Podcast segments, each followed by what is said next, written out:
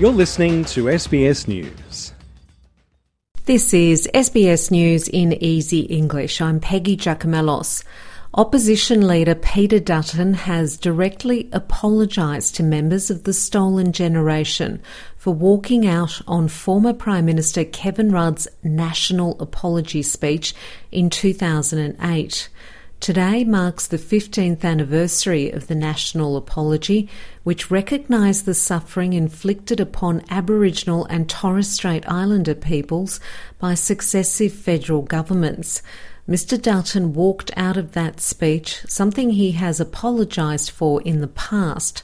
Speaking in Parliament today, Mr. Dutton says he regrets that decision. I failed to grasp at the time the symbolic significance to the stolen generation of the apology. It was right for Prime Minister Rudd to make the apology in 2008. It's right that we recognise the anniversary today. It's right that the government continues its efforts, and in whatever way possible, we support that bipartisan effort. Two people who died in a suspicious house fire in Adelaide are believed to be family members. Police are investigating the blaze at the property at suburban Edwardstown early on Monday morning. Chief Inspector Kieran Baggerly says two bodies were found by fire crews after the blaze was extinguished. The investigation is focused on the two occupants inside the house. We are not ruling out anyone else being involved because we're so early in the investigation. However, we are focused solely at this stage on the two occupants within the address.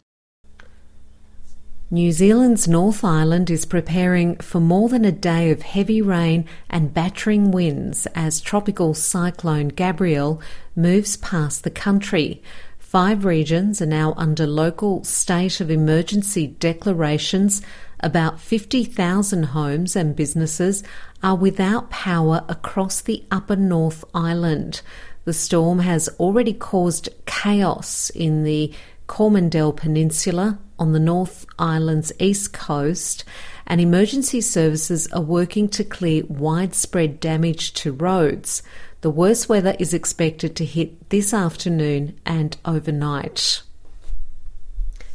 Civil Defence Controller Gary Towler told Radio Newstalk ZB that the region probably has up to 36 hours left of the storm to ride out. It's been a tough year, you know, having our fifth storm since November. Uh, yeah, no, it's, it's pretty tough. We are on one knee. I mean, you've got to be really honest. The whole of the Coromandel has had a battering. Emergency warnings have been issued in Queensland and some residents urged to evacuate their homes as bushfires burn northwest of Brisbane.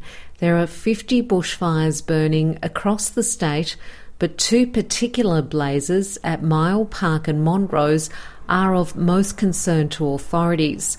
Conditions ease slightly over the night, but humidity remains high, and firefighters have braced for a challenging day ahead to combat the blazes. The second event of the World Surf League Championships Tour has been postponed due to small surf at Sunset Beach in Hawaii. Australian Jack Robinson will head the men's contingent. Reigning and eight time world champion Stephanie Gilmore leads the Australian women's group. And that's SBS News in easy English.